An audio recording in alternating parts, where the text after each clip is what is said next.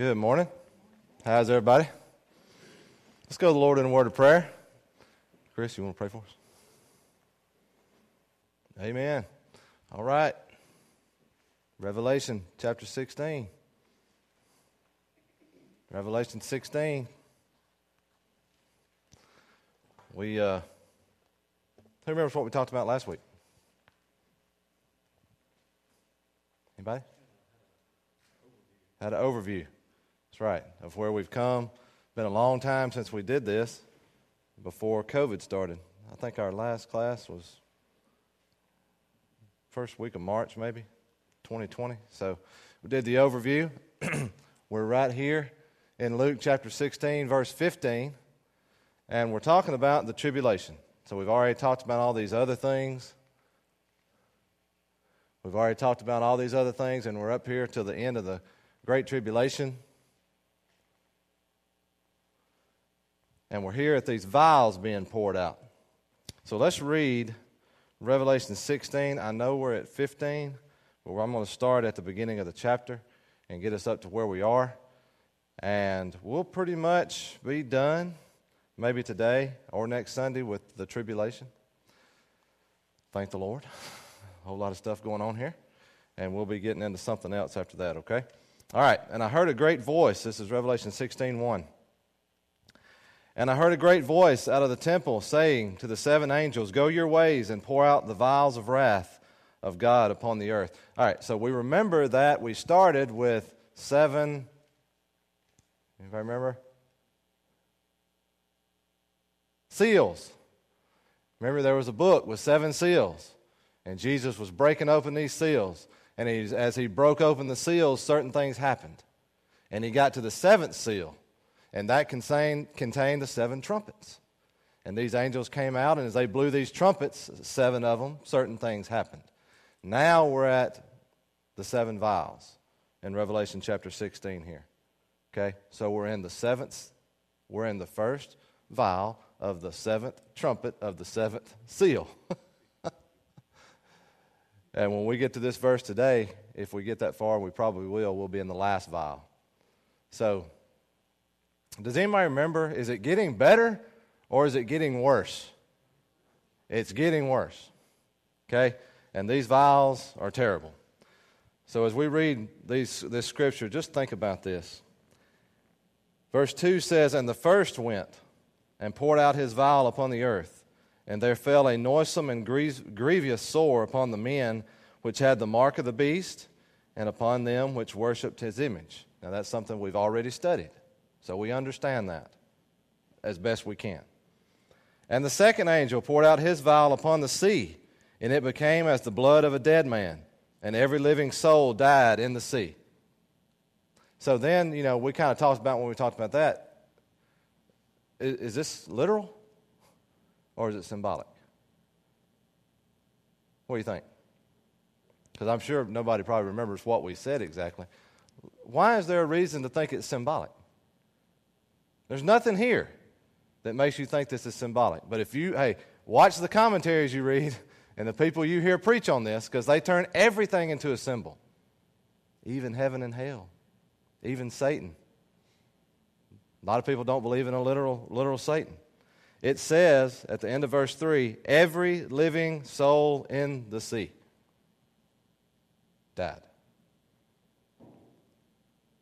It's bad enough that you can't go out and get fish and things like that. But we also talked about the stench. Can you imagine everything in the sea dying and floating to the top? The stench that would cause. No, you know, you don't really think about that. Somebody kind of brought that out, and we, we talked about it. And the third angel poured out his vial upon the rivers and fountains of water, and they became blood.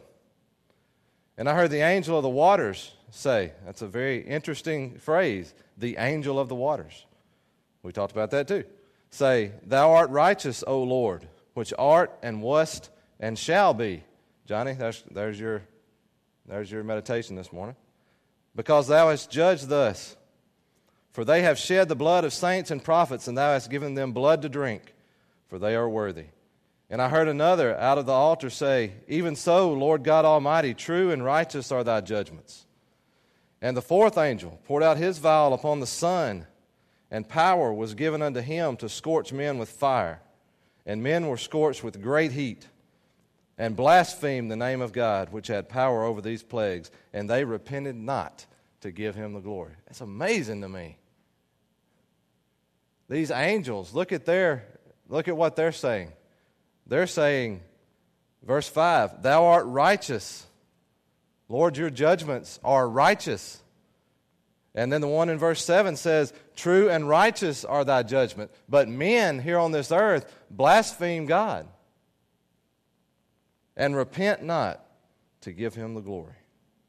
And the fifth angel poured out his vial upon the seat of the beast. Who's that?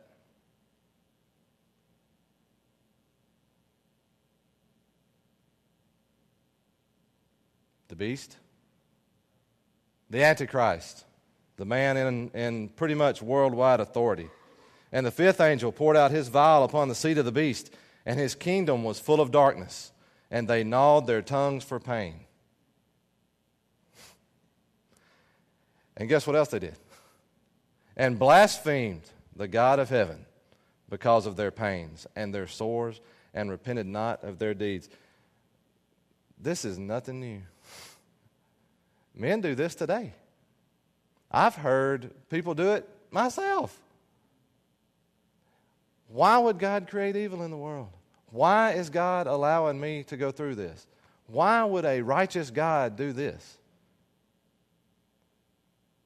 And some things, you know, we just don't have an answer to. But sometimes we need to look and see, well, what did we cause as mankind? And this is a lot of this is coming on ourselves. And the sixth angel poured out his vial upon the great river Euphrates, and the water thereof was dried up. That'll be very important later. That the way of the kings of the east might be prepared. And this is pretty much where we ended last time, these next couple of verses. And I saw three unclean spirits like frogs. Now that's symbolic. Not the spirits, but they weren't frogs. It says like frogs. And I saw three unclean spirits like frogs come out of the mouth of the dragon. Who's that? Satan. And out of the mouth of the beast. Warren, who is that? The Antichrist. And out of the mouth of the false prophet. Who's that? The false prophet.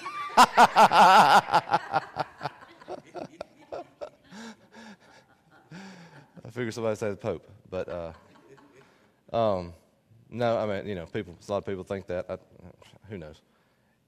The false prophet, if you remember, is the Antichrist religious leader. That one world religion. He's the leader, and he's the one. He's the one that does a lot of those miracles and makes people worship the image of the beast. And if they don't, he has them killed. Okay, that's who the false prophet is. For they are the spirits of devils working miracles, which go forth unto the kings of the earth and of the whole world. Now, why? Notice the next phrase to gather them to the battle of that great day of God Almighty, the battle of Armageddon. So now we're getting down to the end of it. These spirits are going out and they're going to work to gather these armies together at Armageddon. Verse 15 says, well, that's where we are. Okay, all right, good. Verse 15. Behold, I come as a thief. Blessed is he that watcheth and keepeth his garments, lest he walk naked and they see his shame. Now, let's read this real quick without verse 15. Look at verse 14.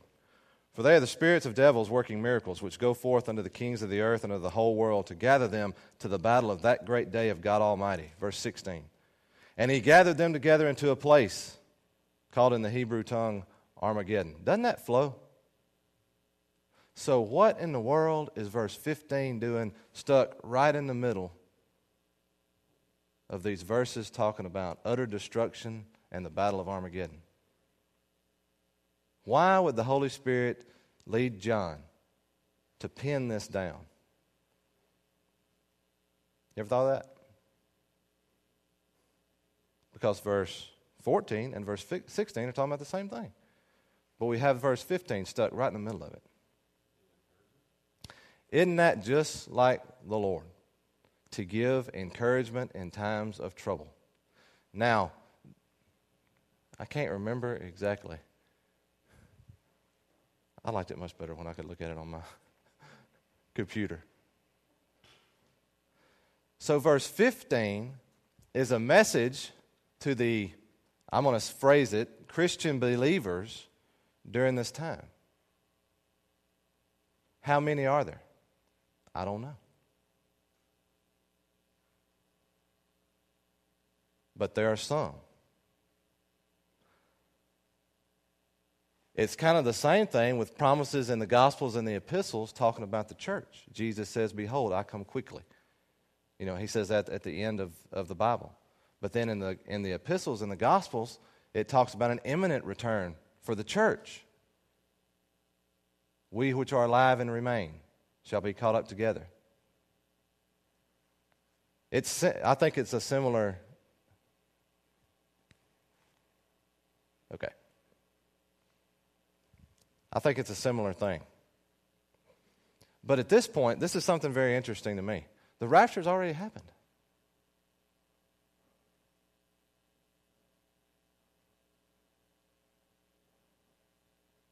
But there are believers during this time who came to Christ. We don't know how. I don't understand how. And they refuse the mark of the beast, and they will not worship his image, and they go through bitter persecution. And Jesus says to them, You're blessed. Blessed is he that watcheth and keepeth his garments, lest he walk naked and they see his shame. So he's saying, I have not forgotten you. I've got my eye on you. You know, a lot of times when we go through things, we think God's forgot about us. And sometimes it feels that way.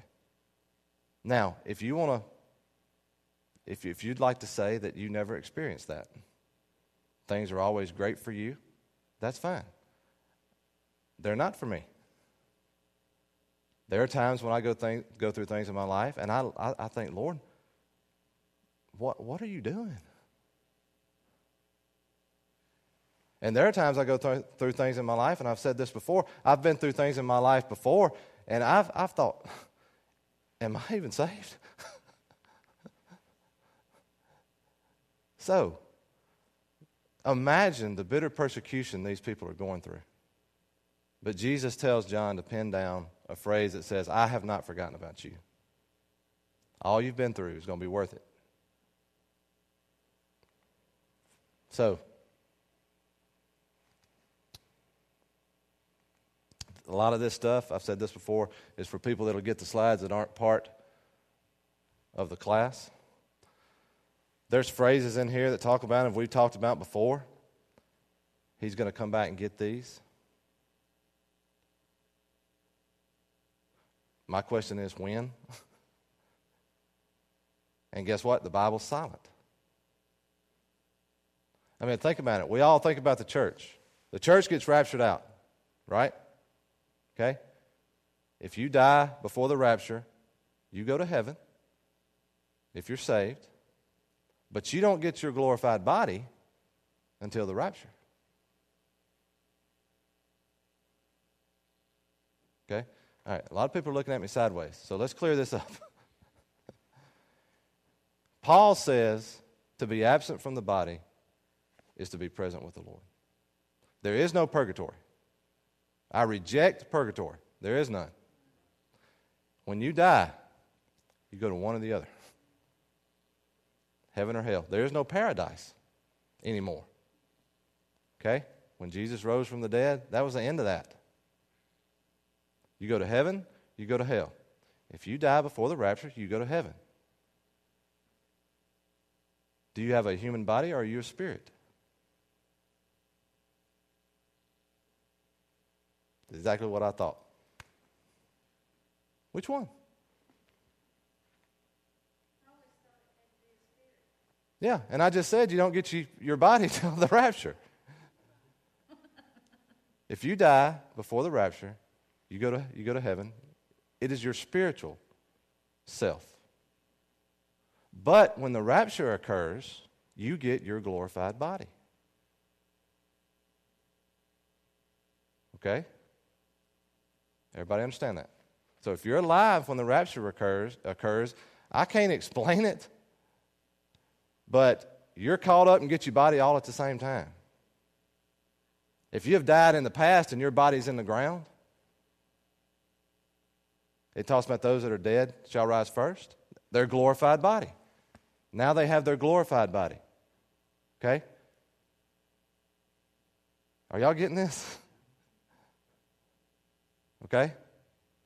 Do you remember when Jesus rose from the dead? Right after he rose from the dead, he appeared to Mary Magdalene. And she wanted to hug all over him. And, and do you remember what he told her? Don't touch me. Don't touch me. I haven't been glorified.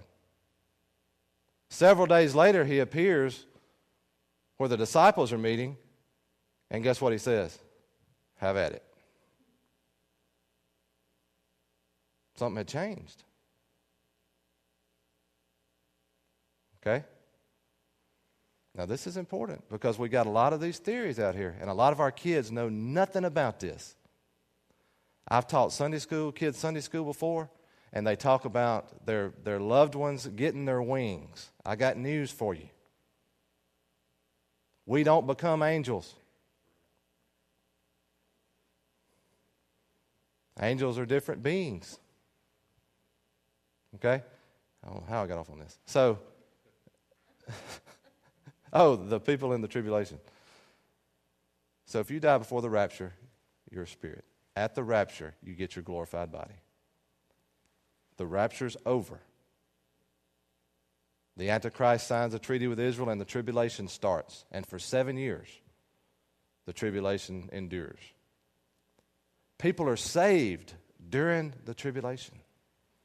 So here's a question for you When do they get their glorified bodies?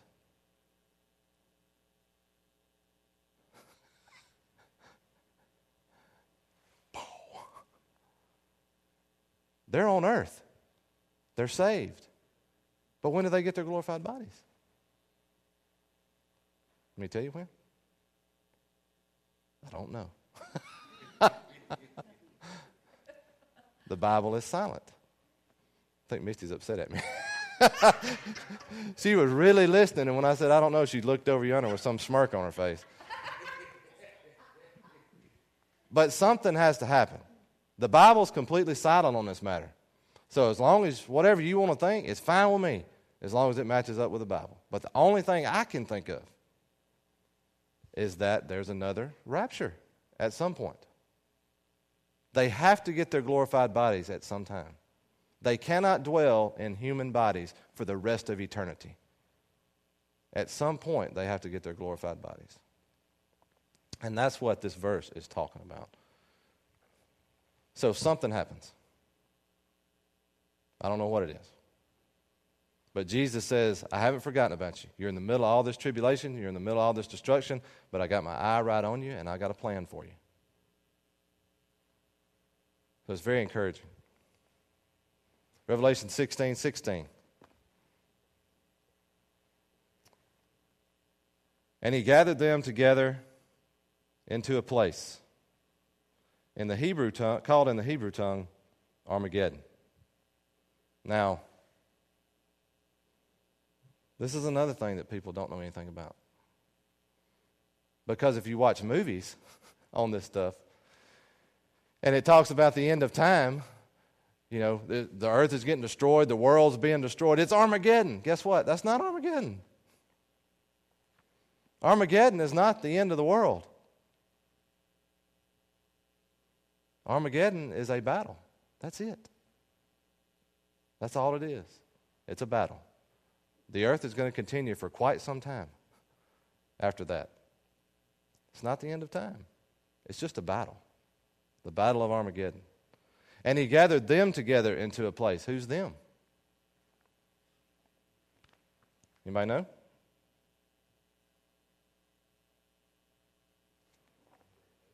What's that?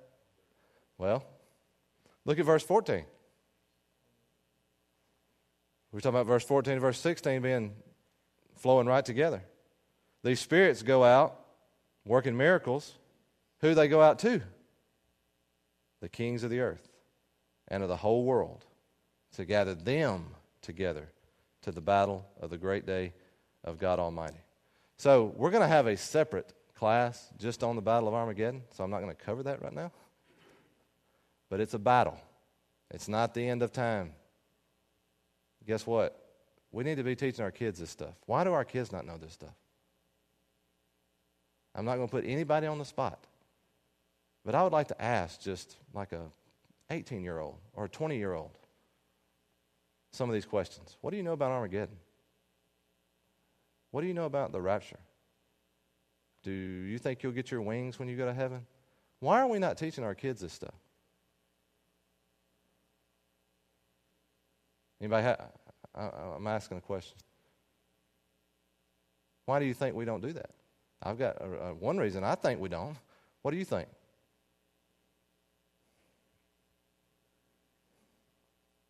Anybody?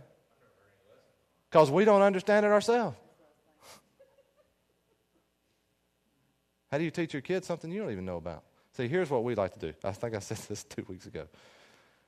This world likes to send their kids to school to get their education and send their kids to church, and y'all get your church there. Well, what about the home?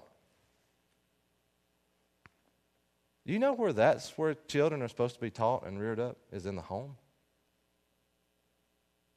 You know, the Bible talks to the fathers that it's your responsibility to make sure that the children are taught and brought up in the nurture and admonition of the Lord. That's the father's responsibility. Now, most homeschool parents are what? Fathers or mothers? Mothers. Is there anything wrong with that? No. There's not. A mother's very nurturing. Most of the time, it's the father that goes out and makes the living. But guess what? The father should be encouraging that mother. And it's still the father's responsibility to make sure it's done properly. The Bible says the fathers are held accountable.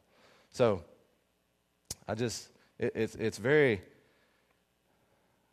I wish you could go teach uh, a young adult class. And you will see you know the, the verse in the Bible that says judgment begins at the house of God? You'll see where we as the church, we have failed our young people. We failed them. There were kids in a uh, teenage Sunday school class that could not tell me who killed Goliath.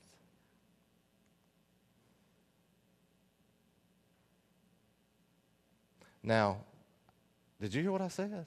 I didn't go out to a school and pluck some kids out and ask them.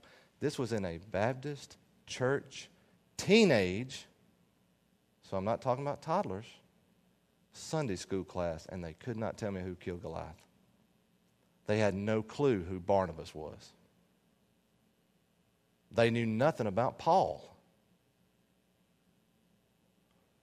What are we teaching our kids? And I don't mean necessarily our church. Our church is definitely in view here, but I mean as a church as a whole. What are, what are our churches teaching our children?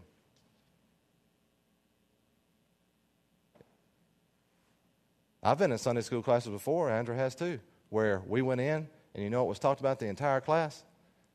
The football game the day before. And I love football. But that's not what a Sunday school class is for. So, like Warren said, and Miss Peggy said it, I don't, I don't know how old she is, and I'm not going to guess in case she's watching, but she said she's only heard this taught one time in her life. And I'm going to tell you, as a teacher, it makes you want to get up under a pew somewhere because I don't understand a lot of this stuff. So don't get mad at me when I say I don't know.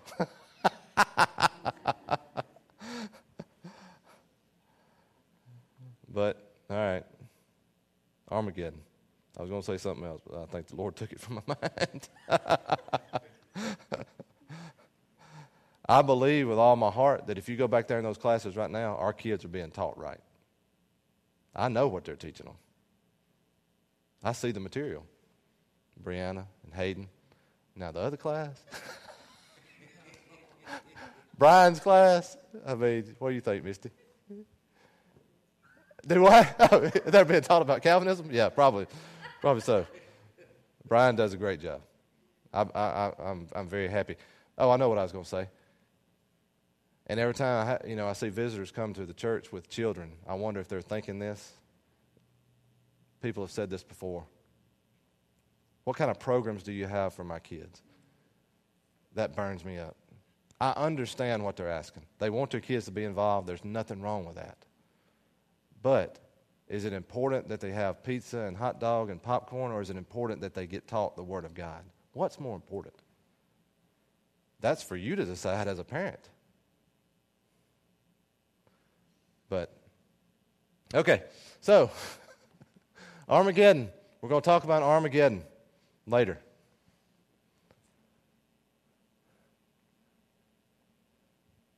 But before this battle takes place, there's another vial to be poured out. Let me see what time it is. Very few minutes. Revelation 16, 17. And the seventh angel poured out his vial into the air, and there came a great voice out of the temple of heaven from the throne, saying, It is done.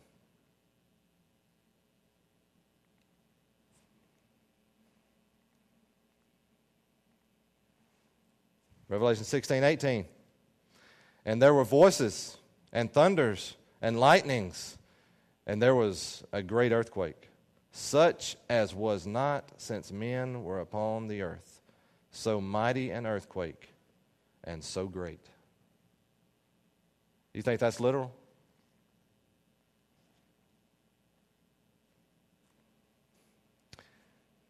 In 1556,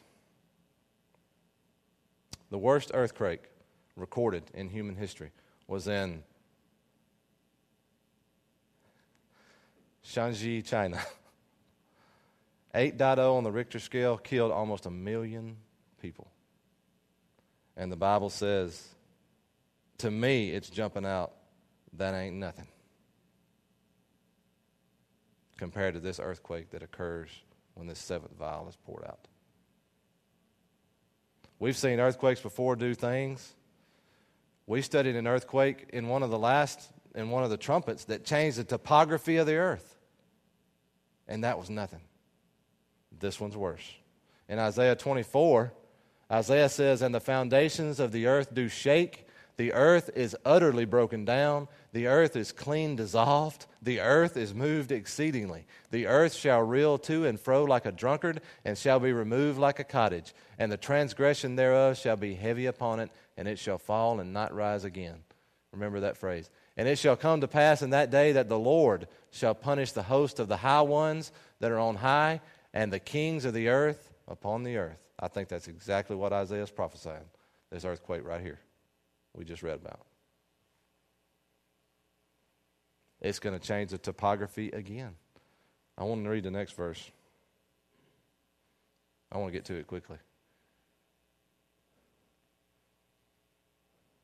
Look at verse 19.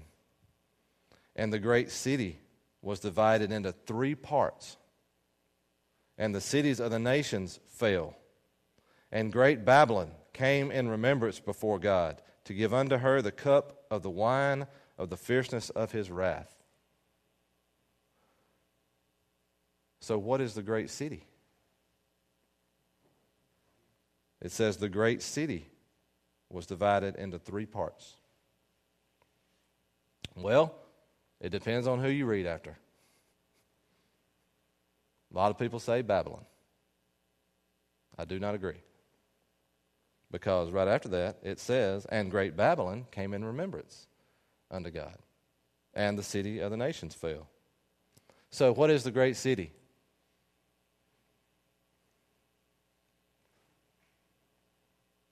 I think it's Jerusalem. If you go read some of these other prophecies in Ezekiel and things like that, you'll see the topography of Israel has changed. Mountains have been broke apart. When does that happen? I think it happens right here. The city is divided into three parts. The earthquake is so bad. And then it's also called the great city in those verses there, Revelation 11 8 and 21 10. Let me get past this. Look at this. And every island fled away, and the mountains were not found.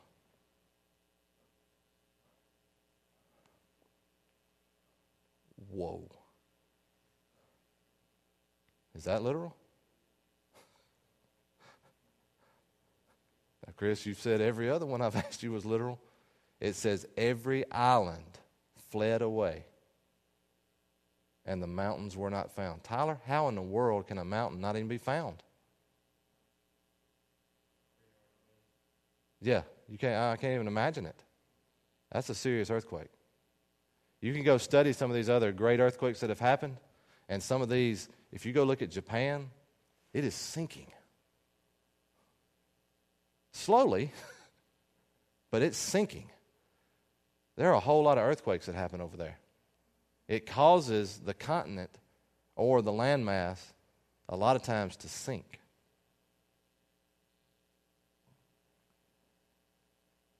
So, does it really mean that there are no more high places? Think about that. There are no more mountains. Now, if they sink, what happens to all the other places that are lower than them? They sink as well. And if all the mountains are gone, guess what? Everything's underwater. That's not going to happen. Why is that not going We know that's not going to happen. Why? Nobody knows why. Why everything will not be underwater again? God said it wouldn't happen. He said, I'm not going to destroy the earth with water anymore. Never again will the entire earth be covered with water. So we know that that's not going to happen. I think what it's talking about, though, is the mountains we know of today are going to be gone. Now, we've talked about before the United States is not even mentioned in the end times. So I was going to say, you know, the Rocky Mountains and things like that, they'll, they'll be no more. The Appalachian Mountains, they'll be mountains no more. But I don't even know if we'll, I don't even know what's going to happen. And that's not doom and gloom. I'm just saying I don't see United States in the end times. So I'm not sure what happens. Something happens. If we were the world power we are today, we'd be talked about. So something happens. I'm not sure what.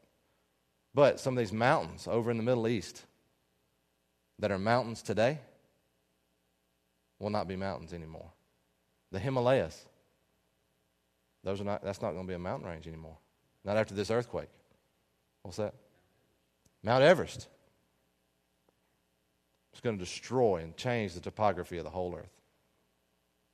Why is this happening?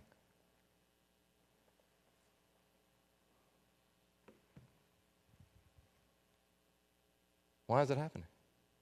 Is it because there's a God in heaven who is just so mean that he wants to do this to the people of the earth? Of course not. It's judgment. It's judgment on ungodly men. So we'll finish up the tribulation next week. Um, let me see here. We've only got a couple more verses. And then we're going to talk about chapter 17. It talks about John saw a woman sitting on a scarlet colored beast with seven heads and ten horns. We're going to talk about what that might mean. But that's it as far as destruction. We've been through it all. I know you probably forgot most of it, but that was a long time ago, almost 16 months ago. But we've been through it all. The earth's completely changed. God's judgment is raining down on this earth. But the good thing is, is that if you're saved today, you ain't got to worry about it for yourself. But now all my family's not saved. I want to see them saved. before this happens? Because we're only talking about seven years. They might be here when this earthquake happens. I don't have any idea. I don't want them to risk it. All right, let's dismiss in prayer. Father, thank you for this day. Thank you, Lord, for your blessings. Thank you for this time to look in your word. Lord, we know that the scripture we read, Lord, is what's important, and, and Lord, my, my commentary is not, uh, nor is any other man's. Lord, we thank you for your word, we thank you for, Lord, how you open your word up to us. And God, we thank you for those things you reveal to us and let us understand. And those things we don't understand, Lord, we trust you with. Lord, I pray that you'd bless our church family. Lord, there are those that are hurting today. God, would you please help them? Lord, those have comfort, uh, comfort those who have lost loved ones, Lord. Lord, those that are sick, I pray that you'd heal them, Lord, if it be thy will. And Lord, be with those that are lost today. God, I pray that you'd convict their hearts and they'd see their need for a Savior. They'd come to know you before it's too late. Lord, thank you again for letting us be here. Bless the rest of the service. Help Greg as he leads the singing. Help those that'll sing the special. Help Brother Kevin as he preaches. Lord, I pray you'll give us a good day together. In Jesus' name, amen.